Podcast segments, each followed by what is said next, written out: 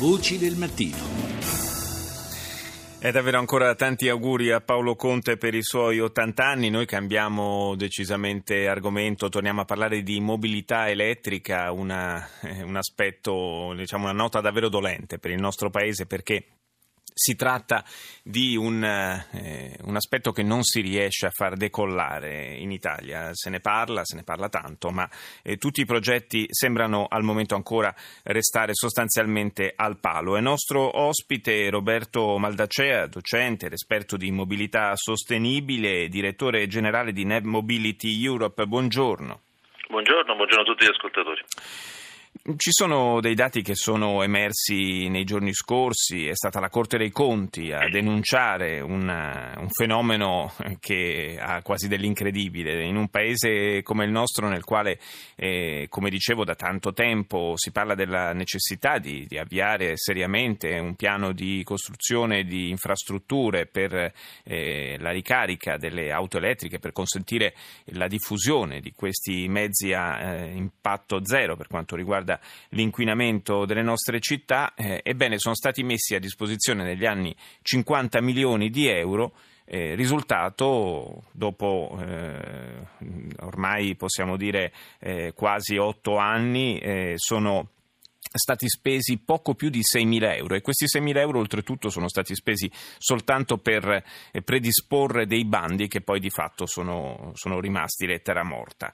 Eh, com'è possibile che il nostro Paese non riesca proprio ad avviare questo, questo processo virtuoso che sarebbe così urgente, visti anche gli ultimi dati eh, inquietanti sull'inquinamento delle nostre città?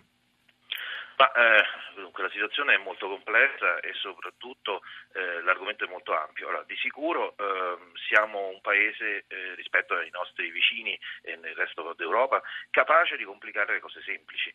Ehm, manca da sempre un, su questo tema, sul tema della mobilità elettrica, della mobilità sostenibile, un coordinamento, una cabina di regia e questa, questa assenza, questa assenza di coordinamento chiaramente poi alla fine eh, eh, lo riscontriamo nei dati che lei ha citato un attimo fa. Ehm, la prima cosa strana è che abbiamo due ministeri che negli anni si sono occupati di mobilità sostenibile, l'ambiente e i trasporti, e non sempre hanno brillato di coordinamento tra di loro.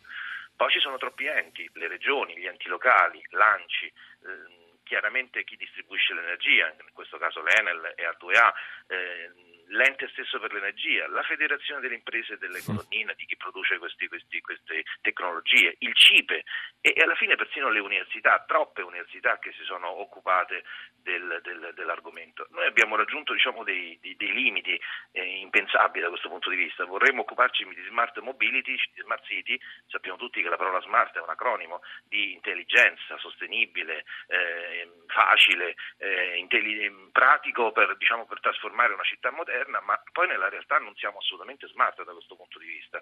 Eh, non abbiamo una politica univoca, eh, ripeto, abbiamo troppi enti eh, che, che, si occupano della materia. Um, nel caso del progetto delle colonnine, eh, lei si riferisce sicuramente al, al, piano europeo di elettrificazione certo. delle autostrade. Ecco, Beh, anche, anche, dei centri, anche, dei centri, urbani, insomma, do, dove urbani, forse tra l'altro sarebbe ancora più urgente. Insomma. Assolutamente, ma in questo caso quello della, dell'elettrificazione delle autostrade è stato un caso veramente eh, sintomatico.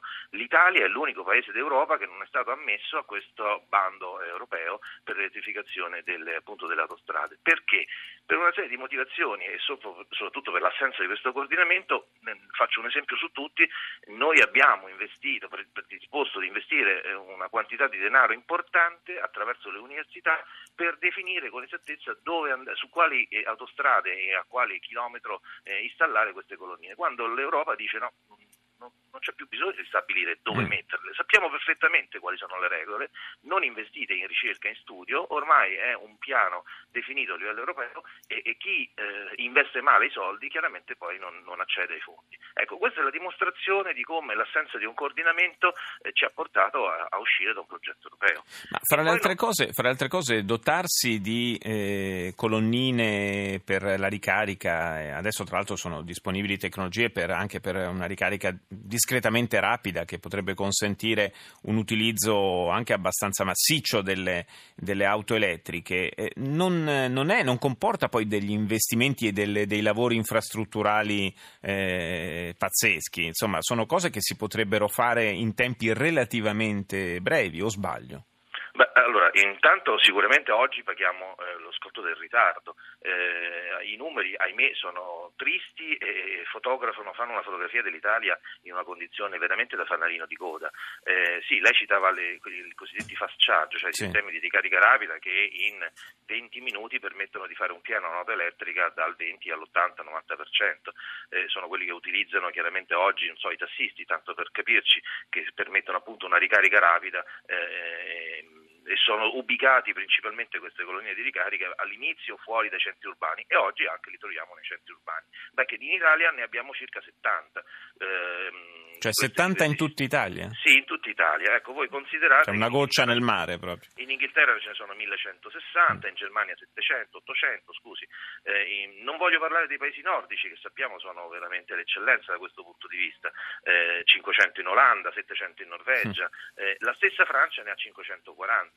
Ora, ehm, la, questa è la dimostrazione che evidentemente questo nostro sistema oggi paga il conto, nel vero senso della parola, di un immobilismo e di un'assenza anche di... Ehm, di governance, perché le regole eh, non, non sono, siamo arrivati in ritardo, mm. ancora oggi sono complesse. Eh, per esempio, se una persona oggi occupa un parcheggio, uno stallo eh, riservato a un'auto elettrica, eh, non avendone diritto, quindi con una vettura non elettrica, bene, eh, oggi a secondo del comune eh, italiano la regola per, per, liberare questo stallo è ben diversa da un comune all'altro, quindi si va dalla rimozione alla multa al, a, a, nulla, quindi spesso si si, chi ha un'auto elettrica si trova lo spazio occupato e non, non, è, non, gli è permesso quindi di ricaricare. Questo dimostra che a livello nazionale e quindi a macchia di leopardo non ci sono regole univoche, non c'è ancora oggi un regolamento univoco sulla mobilità sostenibile che permette appunto in maniera smart e intelligente la diffusione di un sistema di cui ormai non c'è più bisogno di dover dimostrare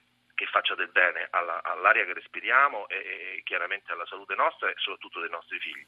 No, direi, direi, che siamo ormai nel campo delle cose indispensabili, non delle cose utili c'è neanche da più da discuterne, i dati e le ricerche eh, non, non, si contano più, soprattutto rispetto al passato abbiamo certezza oggi che respirare polveri sottili, respirare inquinanti, agenti inquinanti, non solo fa male, a, eh, vengono immediatamente respirati eh, dal nostro, e quindi si, si arrivano nostro, nel nostro sangue, ma oggi addirittura ci sono ricerche internazionali che dimostrano che agiscono direttamente sul cervello e sulla demenza.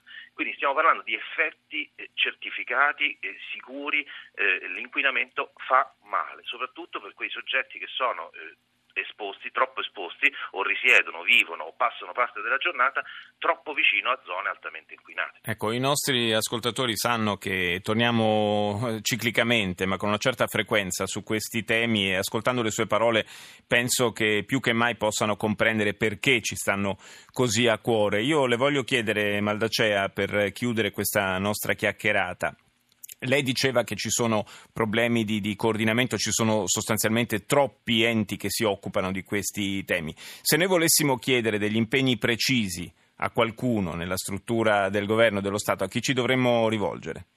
Ma io penso che bisognerebbe anzitutto eliminare questa, diciamo, questa stortura eh, per la quale due ministeri si occupano contemporaneamente della stessa materia.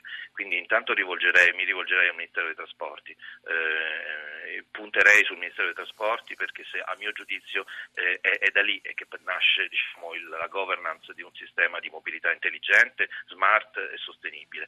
voi pensate che noi non, non abbiamo neanche la certezza e la conoscenza della quantità di veicoli elettrici che ci esistono in Italia. Io rappresento un'associazione europea che si occupa di mobilità elettrica di quartiere, sì. di territorio. Bene, ecco, questa realtà scopre che in Italia ci sono solo di mezzi elettrici diciamo, di circolazione per lavoro ben 2500 unità all'anno vendute. Grazie, grazie Roberto Maldacea, linea al GR1 più tardi.